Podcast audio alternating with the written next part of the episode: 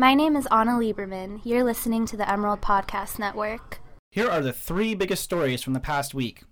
Wednesday, the Center for Bioethical Reform took to the EMU lawn to promote a national tour called the Genocide Awareness Project. The large scaffolding featured graphic images and Holocaust comparisons in the name of, quote, prenatal justice and the right to life for the unborn, unquote. This is according to their website. Tuesday, last May, the University Senate discovered sexist and racist correlations in the results of student course evaluations. The University Faculty Senate has now formed a targeted task force that is working to build course evaluations which are less biased and more informative. Then, also on Wednesday, the UO Senate announced that the UOPD will be acquiring semi automatic rifles, tasers, and a bomb sniffing dog to improve campus safety. Today is Saturday, October 21st. You are listening to the Daily Emerald Weekly News Wrap Up.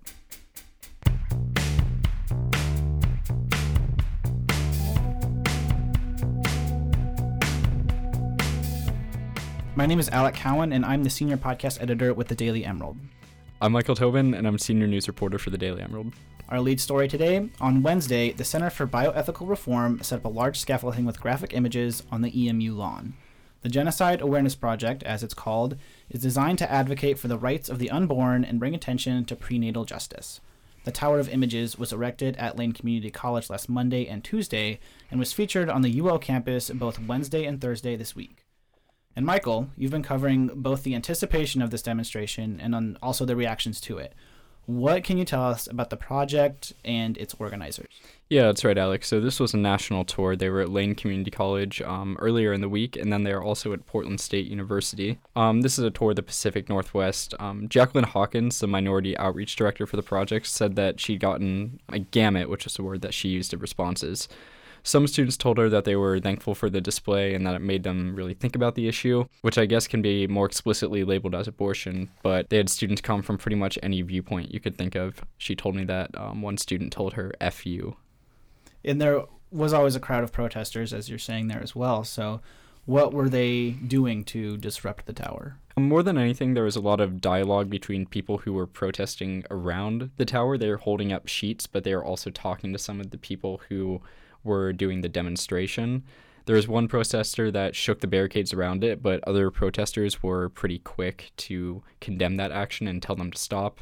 Um, they stopped after that, and I didn't see any other shaking that happened. Mm-hmm.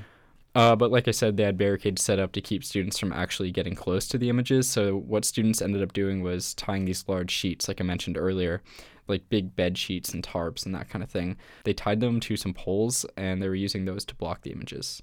And it was okay for them to do that?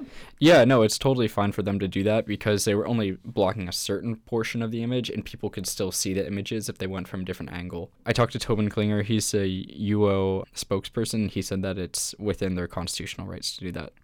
There's also a UOPD present there to keep an eye on everyone, which isn't really uncommon. Kelly McIver, the UOPD's public information officer, said that police presence at large demonstrations, there's been several this year, is particularly normal and the UOPD is there to make sure that the demonstration and counter protest can happen peacefully. So, as you just kind of alluded to, what is the free speech side of this whole issue? So, there was a lot of buzz about respecting the rights of the project to be on campus around the week before it was set to go up. I've seen flyers passed around preparing students for it. There was an email sent out to students from ASUO as well as Kevin Marbury, who's the interim vice president of student life. But the Genocide Awareness Project followed all the correct procedures to be here, and that's why they were able to do it. They were within their constitutional rights, and they filed all of the proper paperwork, and they followed the process to be here, so they could be here. Um, with that said, there were some negative reactions with this being such a hot button issue.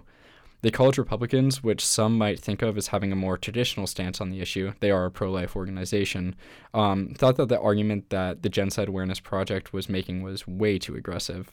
Their vice chair, Aaron Covarrubias, told me that as a pro life student, he felt as if his group could make arguments through more factual and logical manners.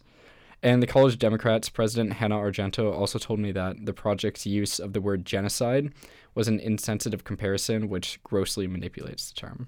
Groups inside the EMU, like the Women's Center, also provided some services for students looking for counseling because of the traumatic images.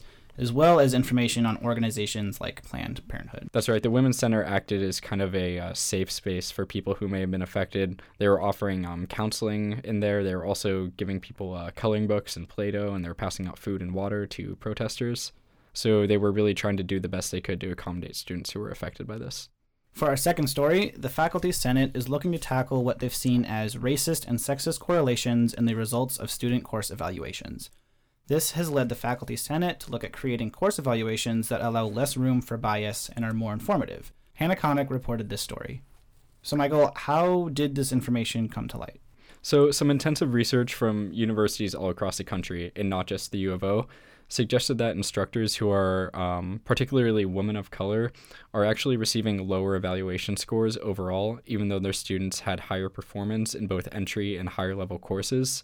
I wrote a story about this earlier in the year, and it's also people who are shorter, which is kind of interesting as well. There's a lot of like factors that go into why people are rated poorly. So Bill Harbaugh, who's the co-chair of the new evaluation task force, is looking at course evaluations and making sure that the questions aren't in any way biased towards women or minorities. So then what's changing? So, right now, evaluation questions are focused more on gauging whether a student liked the course instead of if the teacher was successful and the student actually learned something. Harbaugh said that this can be harmful to teachers. So that means questions are going to be tailored more towards what students are learning and which teaching methods they believed are the most effective. There have been propositions for in class evaluations instead of online, as well as the idea of having students complete maybe only one evaluation for one professor per term. Ultimately, the Senate wants students to be honest and give teachers valuable information because these course evaluations affect uh, job tenure and job security for professors, and they also determine raises.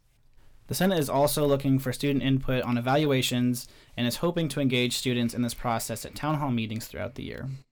For our third story, UOPD is set to gain semi automatic rifles, tasers, and a bomb sniffing dog through a new program intended for use in critical and active threat situations on campus. Hannah Connick and Casey Crowley reported this story. This was kind of an interesting announcement made Wednesday at the UO Faculty Senate meeting. Like you said, Alec, UOPD will be gaining semi automatic, quote, patrol rifles, unquote, which will have high capacity magazines and tasers that will activate body cameras when used. And there's also a bomb sniffing dog. So, the important things to know here are that these measures are for critical and active threats on campus and are designed to provide better accuracy and distance. The rifles are going to be locked up in gun safes inside the patrol cars, they're not actually on the officers.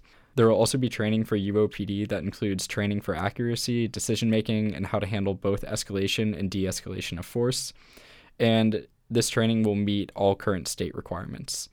The UOPD received $49,000 for the body cameras, which can be used manually but turn on automatically when the taser is used. And it's also important to note that UOPD did previously have body cameras, but they were different models that were all in trial periods. That's correct. They'll be properly trained for those as well. As for the bomb sniffing dog, it will be used with a handler and is intended to improve the campus safety and facilities and will not be what are considered bite dogs.